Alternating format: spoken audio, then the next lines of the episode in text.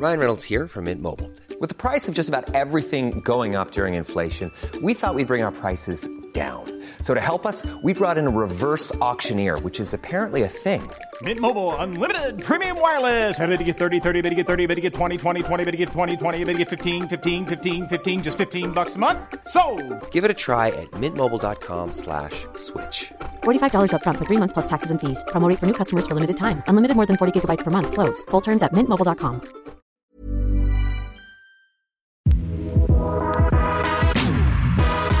Equity Mates Media, this is The Dive. I'm your host, Sascha Kelly. It's almost the end of June. Can you believe it?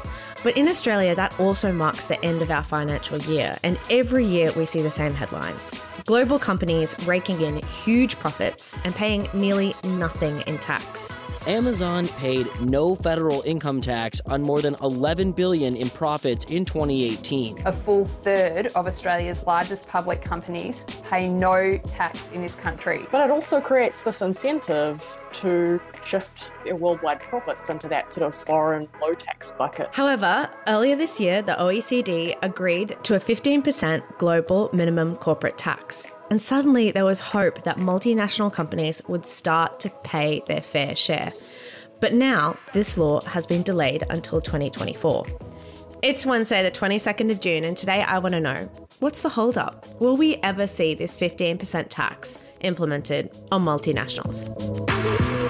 And to talk about this today, I'm joined by my colleague here at Equity Mates. It's Darcy Cordell. Darcy, welcome. Thanks, Sascha. We're going to make tax fun today. Well, they say death, sex, and taxes, you shouldn't talk about them at dinner parties, but they've never said anything about it at podcasting. So I think it's fair game. So before we understand the solution, I think I need to understand the problem a little bit more. Can you give me the one on one on multinational tax avoidance? I mean, that's not an easy one to wrap up quickly, is it? It's not, but right now there isn't a global framework on corporate tax. Every country around the world, they set their own tax policy and then companies pay depending on their jurisdiction. But the problem is that some massive multinational corporations manage to limit the amount of tax they pay, or in some cases, not pay any tax at all. At least 55 of the largest corporations in America paid no federal corporate income taxes on their 2020 profits. According to the Organisation for Economic Cooperation and Development, or the OECD, as you mentioned, corporate tax avoidance costs countries anywhere from $100 billion to $240 billion a year. That's between 4 to 10% of global corporate income tax revenue. So, how do they manage to avoid paying so much tax? There are a few techniques that these multinationals use to minimize their tax, and most of them involve some form of shifting profits out of high tax jurisdictions into lower tax jurisdictions.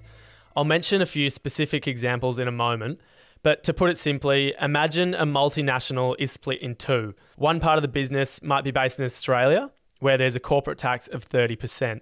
But the other part is based in the Cayman Islands, for example. And in the Cayman Islands, there's a corporate income tax of 0%.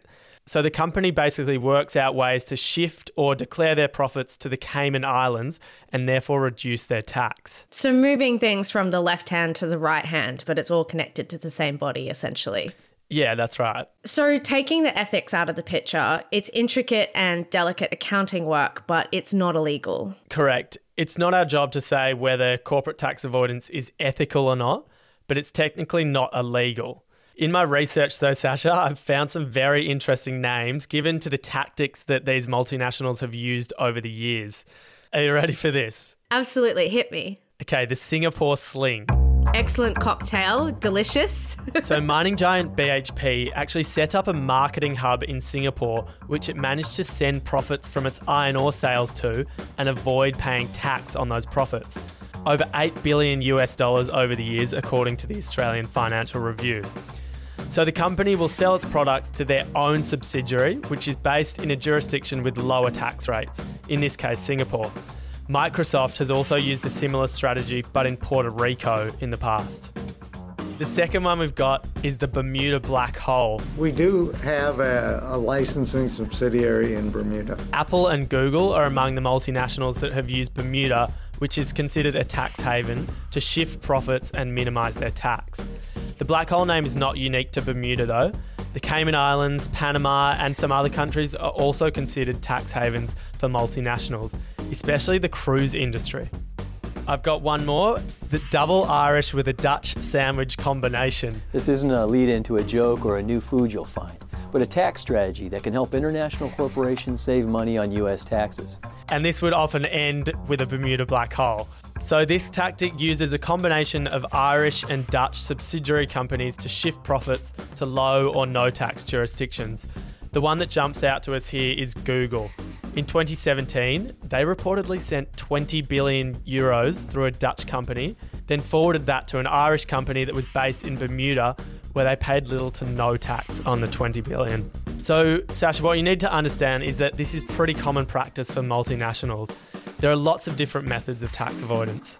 So I think you've given me a pretty good rundown on different tax avoidance strategies. That's how multinationals avoid tax. And this obviously has been a point of frustration for years, hasn't it? It's a bit of an open secret. Yeah, it's a huge issue. The present tax system ain't fair.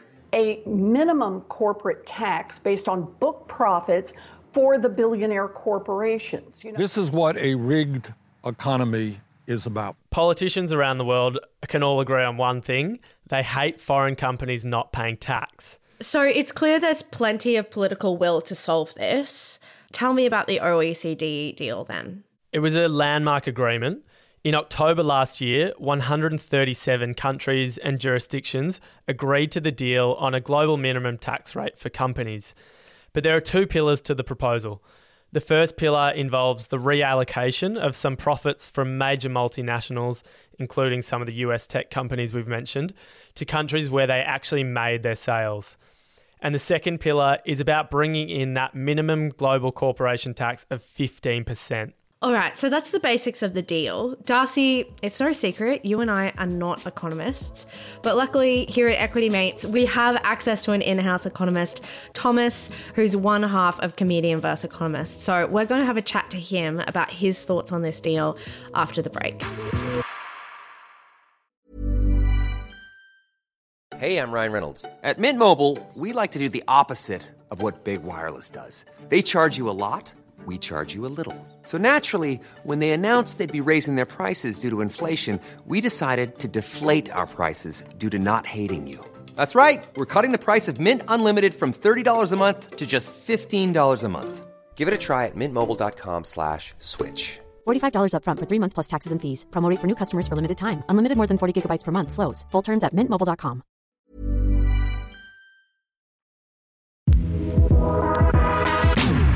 Welcome back to the dive. Darcy and I have been talking about the proposed global corporate tax of 15% that the OECD has put forward. And as I said before the break, Darcy and I are not economists, but luckily we know someone who is. So we'd love to welcome Thomas, who's one half of Comedian versus Economist, to the dive today. Oh, no worries. Always a pleasure. So we'll start off with just getting you to give us your understanding of what this OECD deal is all about. In essence, like as you're saying, like it's a 15% base rate globally saying like try to make sure there's no countries in the world where you can where a corporation can operate with paying less than 15% tax. So that's sort of trying to get that floor in place. But effectively what we're trying to do here is eliminate tax competition. And this is sort of a trend that emerged, particularly in the sort of the 2000s, as, as sort of multinational corporations were able to sort of go fully digital and lift their footprint from anywhere in the world and put it back wherever they wanted. You then started to see some competition for that sort of domiciling.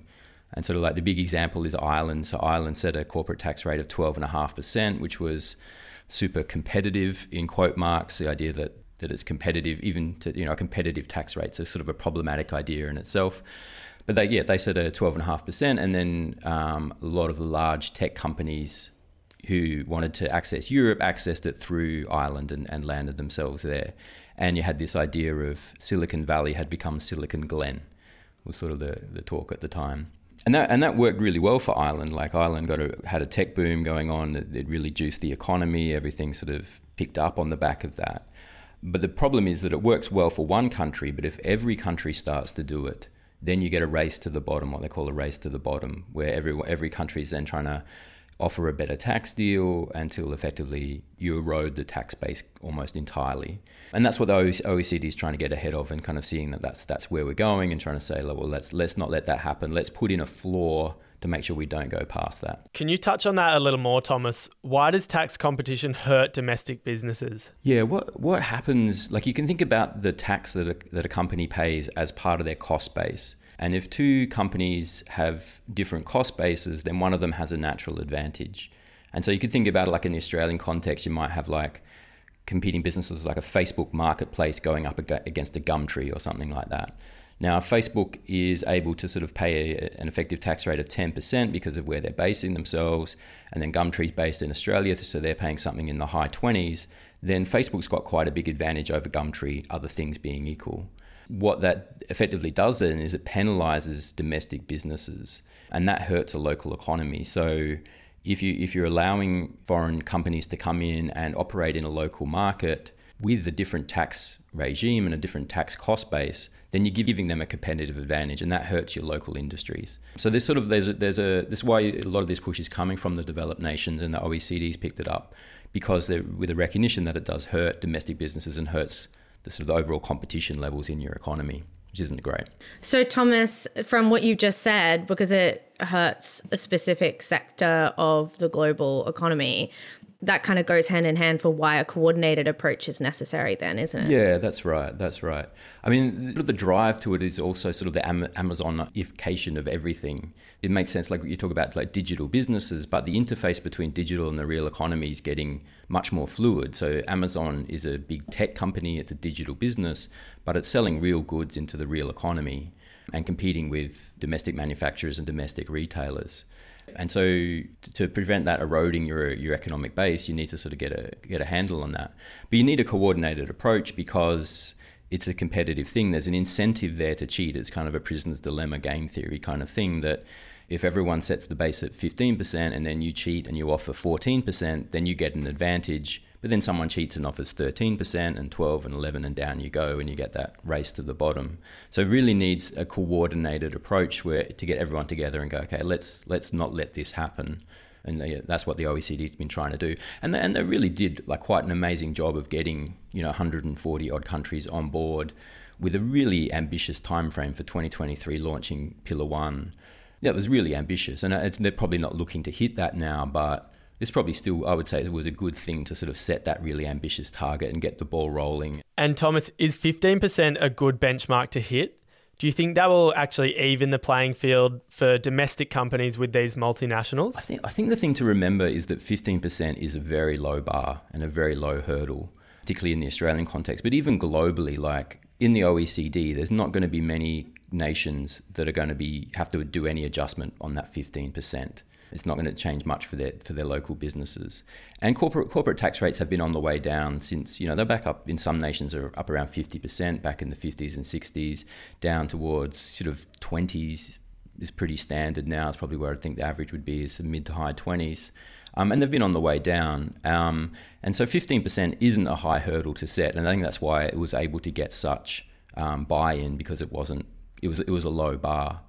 But one of the interesting things that happened with that when they set that 15% is that a lot of the conservative think tanks, which just happen to be funded by large corporations by and large, no sort of connection there, I'm sure, um, went, went on the offensive and said, well, look, yeah, so 15%, like that's a good benchmark. We're paying 20 plus percent here in Australia, therefore we're paying way too much. Um, and so I think it, it's a bit of a, ended up I think being a little bit of a double edged sword. Like it's great that it's trying to set that base and then try to maybe build up from there. But by setting 15% as a benchmark, it does make existing tax rates look relatively high, and, and people have been making that argument, whereas historically they're not that high at all.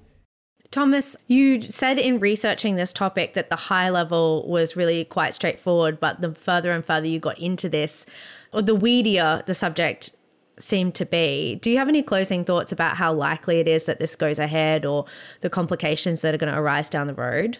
Yeah, I mean, I, th- I think it, I think it probably is a case of build a better mousetrap and they'll build a better mouse um, with avoiding avoiding tax. I mean, I think one of the reasons why, like, noting that it had got so weedy is it's the domiciling of businesses and avoiding tax that way. That's already relatively complex. Like, it's not a just a simple thing of ticking a box and saying, "Oh, we're in the Cayman Islands," and that's the end of it. Like, there's a lot of work that goes on into to sort of arranging those tax affairs that way. And so, yeah, it's going to get quite complex to be able to capture all of that. But I think I think one of the things that Mathias Cormann, who was you know former finance minister here, he's now heading up the OECD. He's saying that he's relying on self-interest for countries to drive this because there isn't with with the sort of the top up incentives. If you're if you have a corporation that moves to a low tax regime, you can then tax them in order to top up to make sure they're paying the 15%, and you keep that. So there's incentives built into this for countries that have tax regimes where it's above 15% to implement it and drive it and to hold other nations to account. And so that's why that's where I'd be putting my faith. That's where Mathias Cormann's putting his faith, and I think I, th- I think that's about right. But as I said, like it's a low bar, so we're not setting the, our aim too high, and I think that's what what does make it achievable. I think that's all we've got time for today. Thomas, I just want to give you a huge thank you from everyone here at the Dive for coming and spending the time with us today. Darcy, I always love when we have an expert in the room. It just makes life for us a lot easier, doesn't it? it does. Thomas was great there. Really puts things in a in an easy to understand way. Exactly. And if you ever want to hear Thomas talk about more things in an easy to understand way, then make sure you go follow Comedian vs Economist. They release a new episode every Wednesday morning. So there's one in your feed right now. We'll put a link to their show in our show notes. But I did want to just turn to you, Darcy, and say Thomas has given us some great insight from an economist's perspective, but you've been researching this topic all week. What are your takeaway thoughts? I think we can be confident that if the OEC deal is implemented, these smaller domestic businesses will be absolutely rejoicing, as well as politicians. It's going to even the playing field a little with these major multinationals. But as Thomas said, you can build a better mousetrap and they might build a better mouse. And of course, we need to touch on the delay that's holding this deal up. Poland is digging in their heels, saying it wants some changes made to the deal before they agree to it. There's also opposition to the deal in the US Congress, mostly from Republican senators. So the delay is not a great sign, but a 2023 implementation was a pretty optimistic timeline for such a landmark deal. So it's a situation to monitor at the moment, but there is confidence that we will see some form of global tax in the coming years. Well, I think that's all we've got time for today. I want to say a huge thank you to Thomas from Comedian vs Economist for joining us. As I said, details are in the show notes below. And that's not the only detail in our show note below. You'll also see our email address where you can contact us with any questions, any thoughts about the episodes, the dive at equitymates.com, or follow us on any of the social media channels. Also, please give us a rating and a review in your favorite podcast app. I know I ask for this every single episode, but there is a reason I do. It makes a massive difference to us in the charts, in discoverability, and getting in front of other people.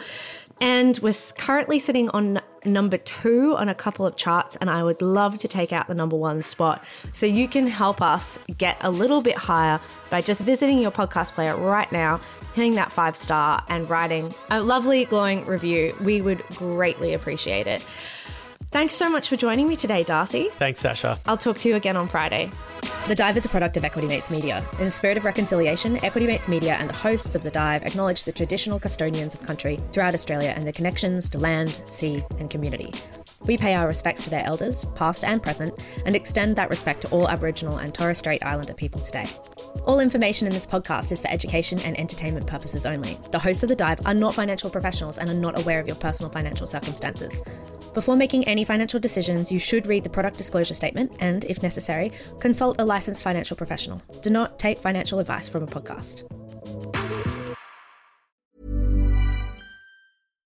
When you make decisions for your company, you look for the no brainers. And if you have a lot of mailing to do, stamps.com is the ultimate no brainer. It streamlines your processes to make your business more efficient, which makes you less busy. Mail checks, invoices, legal documents, and everything you need to keep your business running with stamps.com. Seamlessly connect with every major marketplace and shopping cart Schedule package pickups and see your cheapest and fastest shipping options from different carriers with rates up to 89% off USPS and UPS rates. And with the Stamps.com mobile app, you can take care of mailing and shipping wherever you are. Make the same no-brainer decision as over 1 million other businesses with Stamps.com. Sign up with code PROGRAM for a four-week trial, plus free postage and a free digital scale. No long-term commitments or contracts.